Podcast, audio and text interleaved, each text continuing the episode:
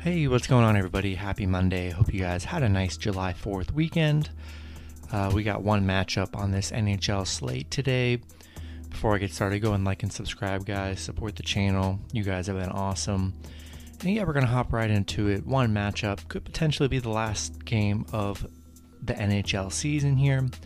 But we got the Tampa Bay Lightning versus the Montreal Canadiens. Game four.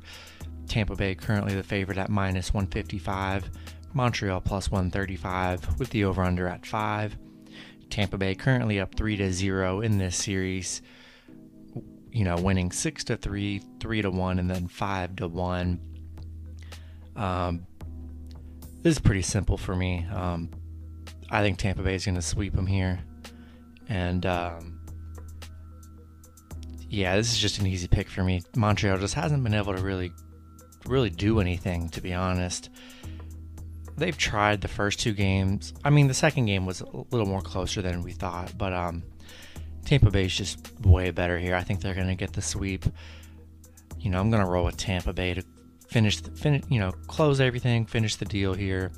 I like the over five. I like a little bit more fight in Montreal in this matchup, and um, yeah, you know, I'm going to roll with Tampa Bay here, looking for the sweep, bring the Stanley Cup home back to Tampa Bay and um, I just don't I just don't see it for Montreal. I just don't see it. Tampa Bay puts them away here.